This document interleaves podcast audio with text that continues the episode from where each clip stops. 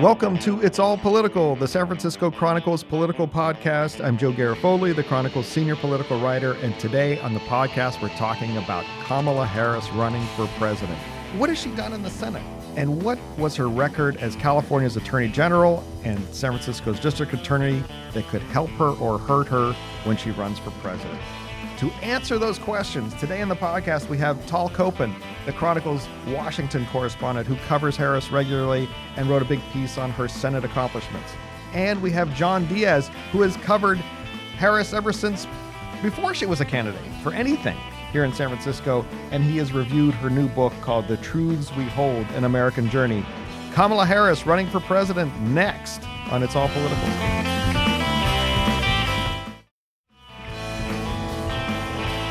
Welcome back to It's All Political. Hi, thanks for having me back. One of the first things people are going to look at when they're checking out whether to support Kamala Harris is what did she do in the Senate? And, and the answer, according to your excellent story in the Chronicle, is not much. Now, how much of that is about her, and how much of that is about just being a freshman in the minority? Arguably, a lot of that has to do with being a freshman the minority. I mean, not that much happens in the Senate to begin with. Uh, certainly not that much coming from the minority party. And then on top of that, being a freshman, it's hard to move some sort of major signature piece of legislation from that position.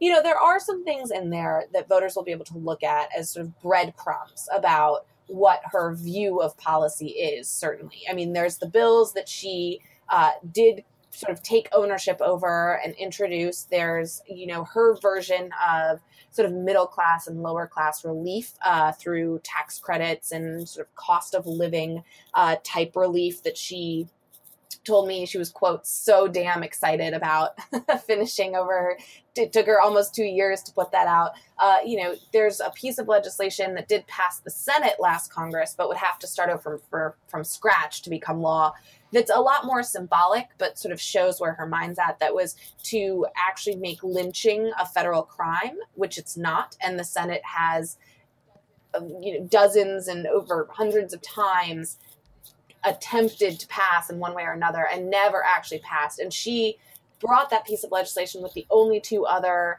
uh, black senators in the Senate. One is a Republican, uh, mm-hmm. Tim Scott from South Carolina. One is Cory Booker of New Jersey. So that passed the Senate. So that was sort of a symbolic victory, even though it didn't become law. It was a big deal. So there are those yeah. little breadcrumbs uh, that, if you're looking at our policy moves, uh, voters can look to. Yeah, I was looking at three things from your story that that I think we're going to hear a lot of on the campaign trail from her. One is she's going to say, "I was the first person to sign on to Bernie Sanders. Yes. Medicare for all. The second one, which is, you know, gets her in with the progressives.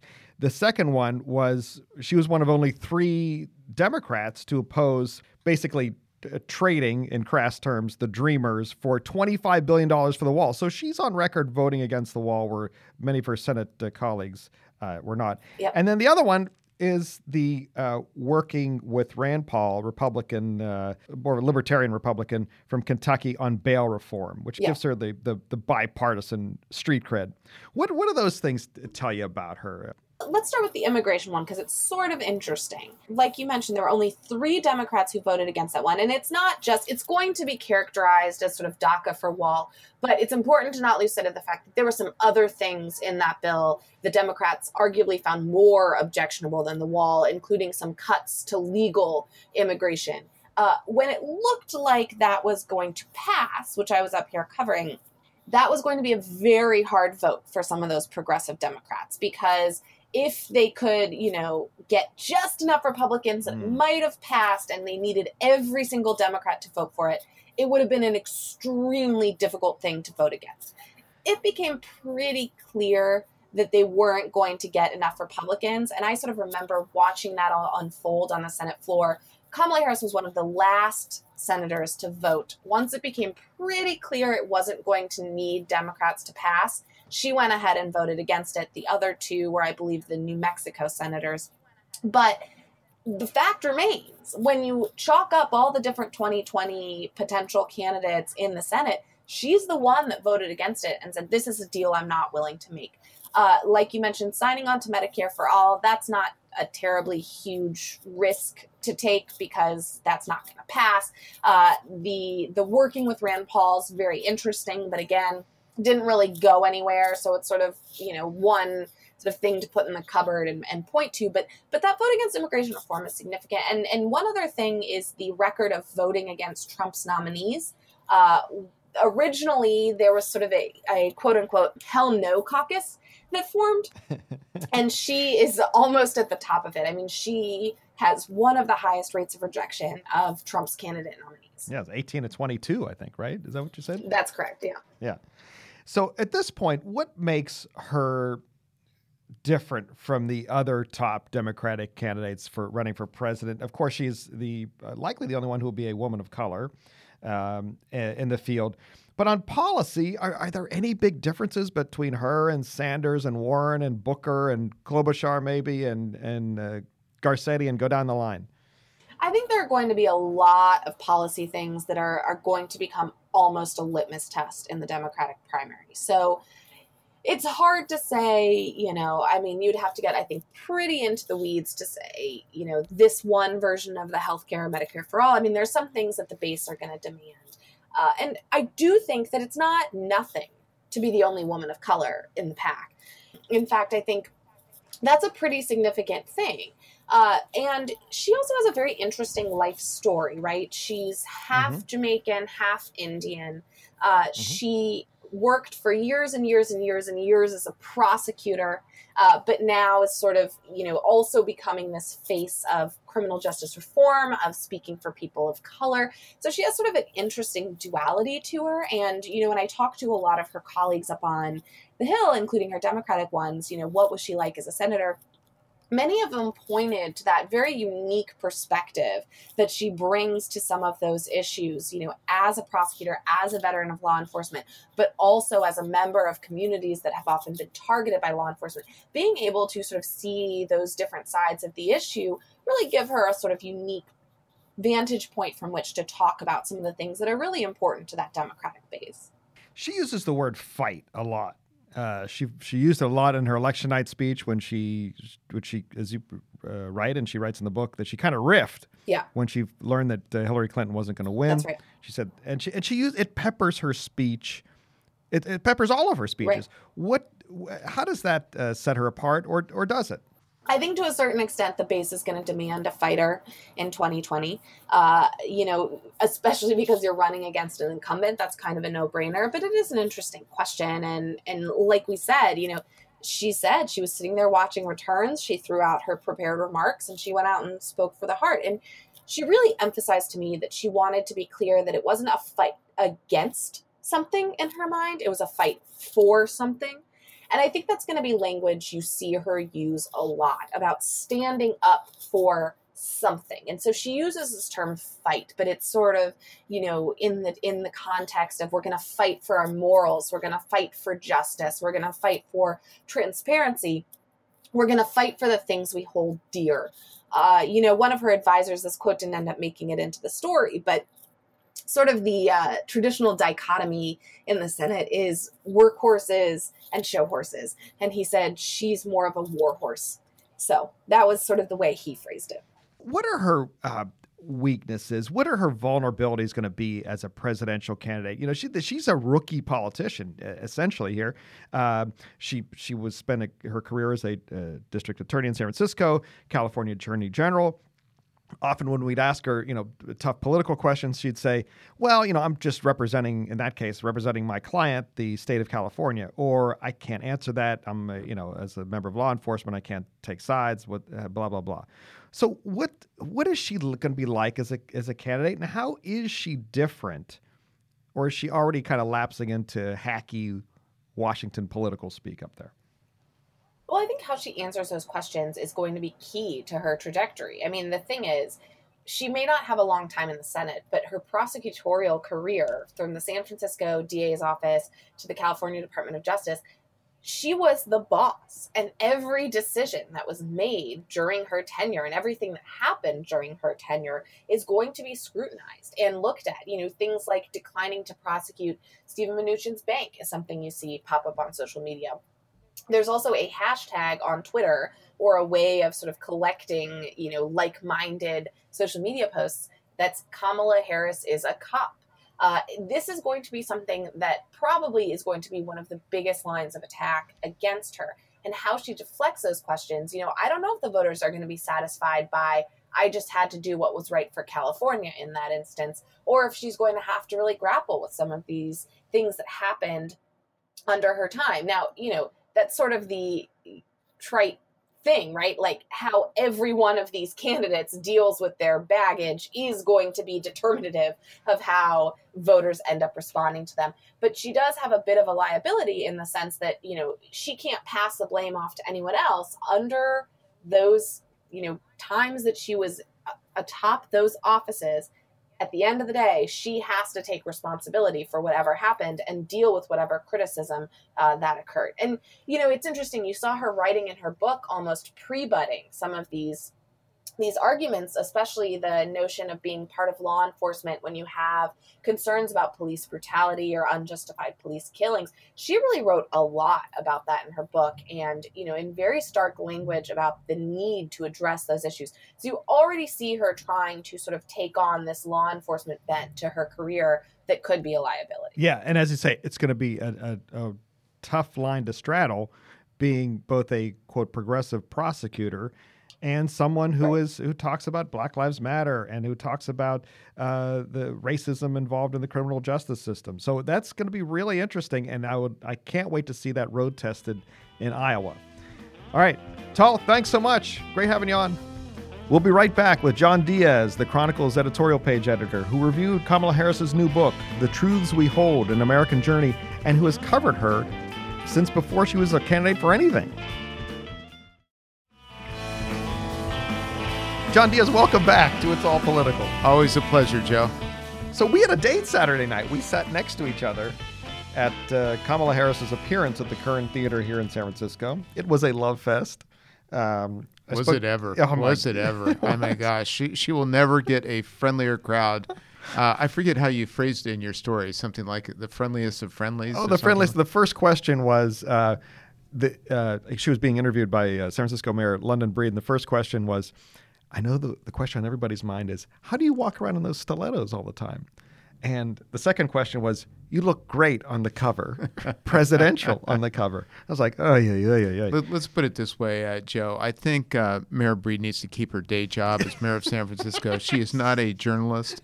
I mean, almost all of her questions were, were, fra- were prefaced with things like, you know, you have shown such amazing leadership on fill in the blank. yes, it was. Uh, it was a big. It was a sponge bath.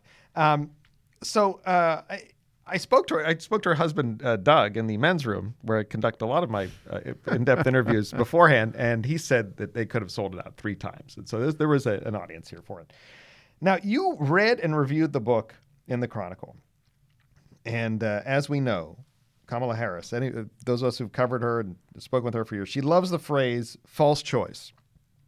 It's like uh, something that's not a choice, a binary choice between A and B. She always diffuses things like that. And you wrote, one of her defining traits as a politician is message discipline, to the point that she has been accused at times, with some justification, of being risk averse. So, readers of her new memoir, The Truths We Hold An American Journey, should not be surprised to see an abundance of references to false choices and a certain message discipline. What did you, John Diaz, someone who's been following Kamala Harris's career up close for nearly 20 years, interviewed her many times, know her a bit off the record. What did you learn about her that you did not already know? Well, the thing, thing, Joe, that struck me about the book, uh, two things. One is, as far as those kinds of books go, and you and I, uh, every candidate who runs, yes. well, you know, a Part mandatory thing is to write yes. that kind of book, send it to someone who actually may read it, like Joe Garofoli or myself, uh, they're usually deadly dull, d- d- deadly self-righteous, oh, and yes. every story leads with them being a hero. Uh, Kamala's book is actually fairly readable. You know, it and it shows some of her vulnerabilities uh, and, and you know personal vulnerabilities, where she talked about uh, when she. Um, got into the Alameda County DA's, DA's, office on the condition that she passed the bar. She failed it the first time, and the humiliation she um, she felt. I don't know that we learned anything new policy wise on Kamala Harris other than we don't need to make a false choice between protecting workers and having a strong economy, or having a false choice between uh, supporting the police or uh, supporting the the rights of uh, people in the community. Um, but I think we did. Uh, it, it was readable. She showed a little bit of herself, but I think part of her message discipline is she didn't want to go too far. This right. was not to be confused with, say, Barack Obama's "Dreams from My Father." No, no, it's not. Uh, a, which was written, by the way, be, well before years before he ran yes. for president. I think uh, he certainly uh, would not have written that knowing that he was a presidential candidate. But a good book very readable. Yeah, no, it was it was, it was definitely readable. And and, and I spoke with someone uh, the other night who's very close uh, to the to the Kamala Harris inner circle, and they said that they felt it was very revealing for her. And it's, as you say, someone who's who's guarded, and and it, and it went there. Um, now, what do you see as her? As someone who knows her for many years, what what are her weaknesses going to be as a candidate when she goes out in the road in Iowa, uh, and she in New Hampshire and and such? Um, what are her weaknesses going to be? Because she is a rookie politician. She's only been, uh, you know, an, a quote unquote politician for two years. She's been a, a prosecutor, uh, the local level, state level, where she could kind of hide behind, well, my job's a prosecutor. I don't want to get involved in the politics. What is her? What are her weaknesses going to be? Well, I think a couple things, uh, Joe. One is that she's trying to thread the needle between being a progressive, but at the same time uh, being someone who's will, who is all inclusive, who can expand that base in much the way that Barack Obama did. Uh, that is a tough uh, road to navigate in 2020 because the Democrats are going to be so determined to get somebody who's more clearly defined on the left.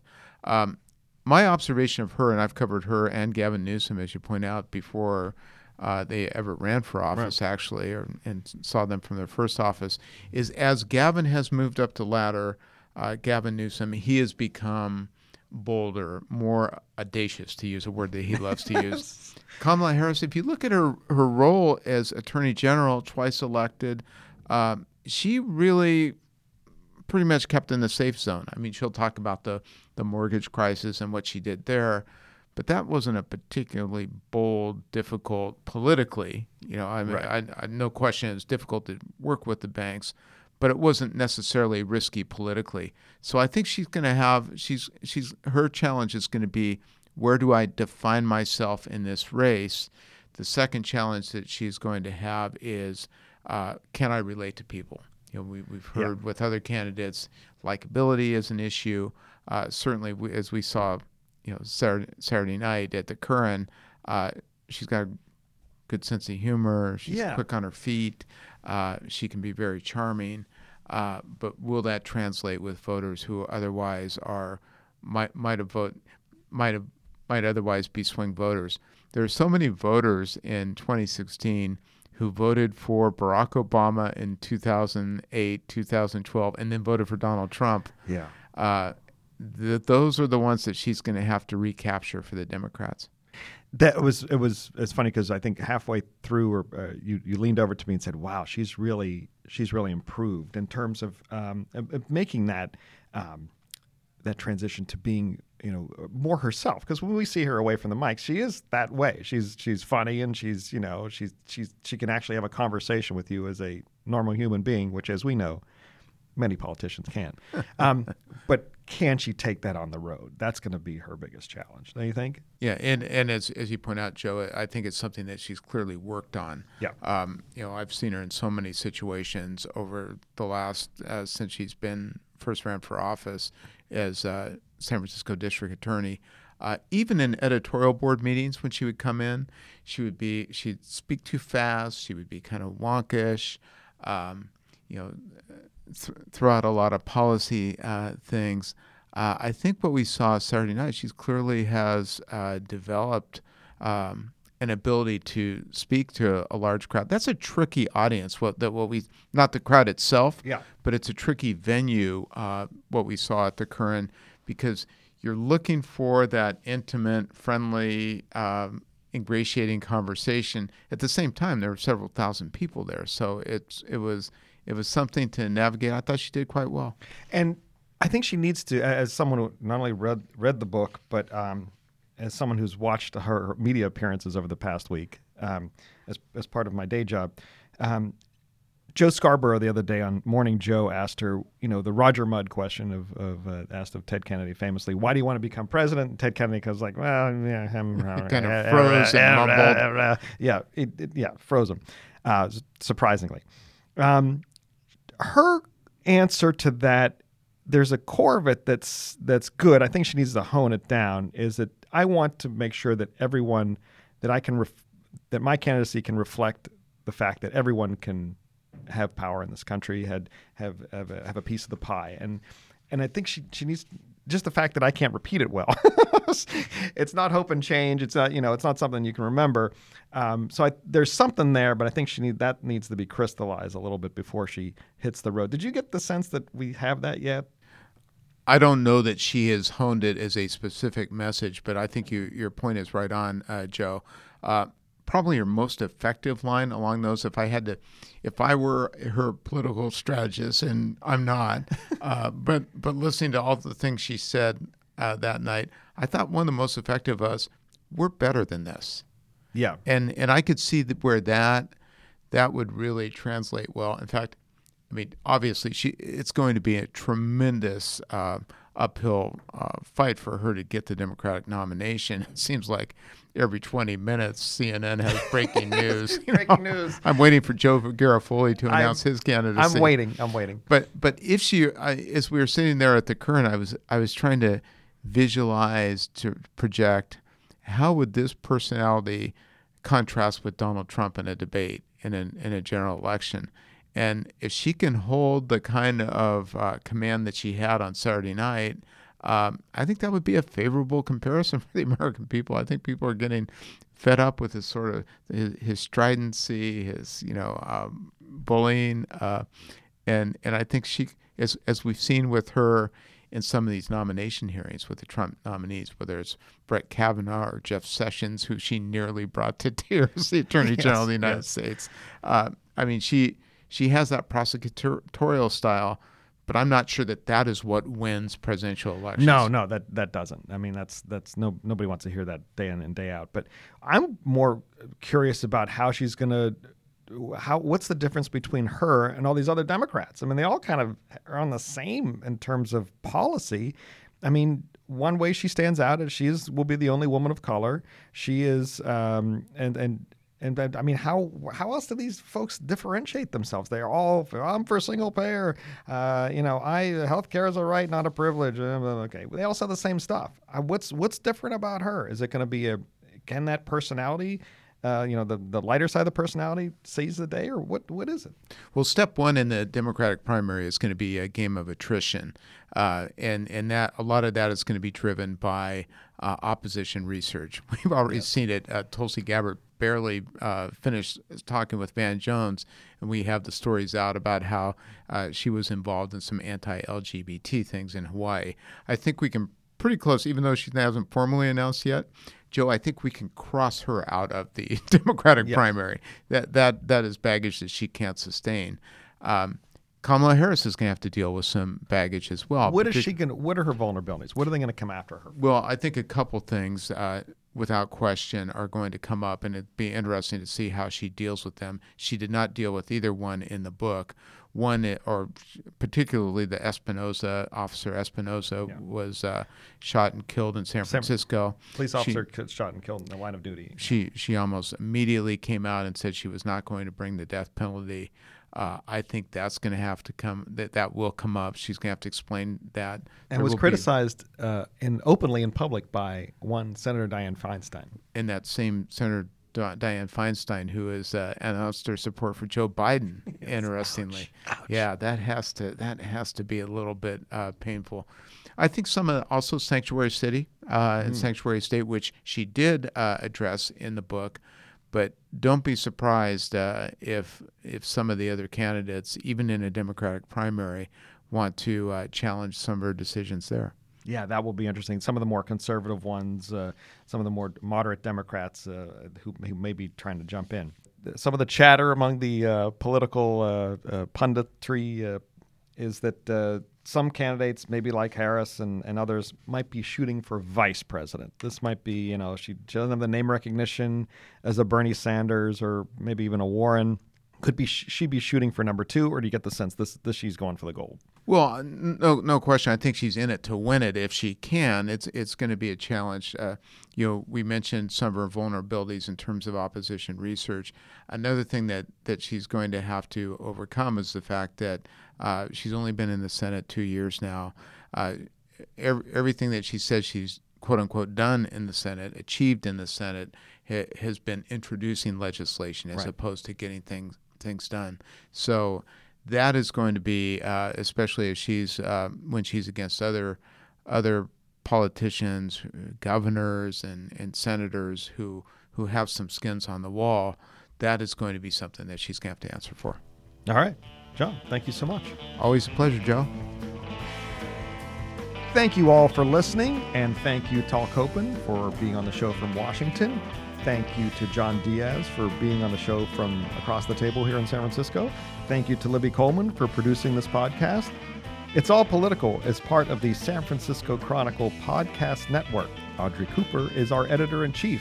Our music, our theme music that we have is Cattle Call. That's written by Randy Clark and performed by Randy Clark and Crow Song.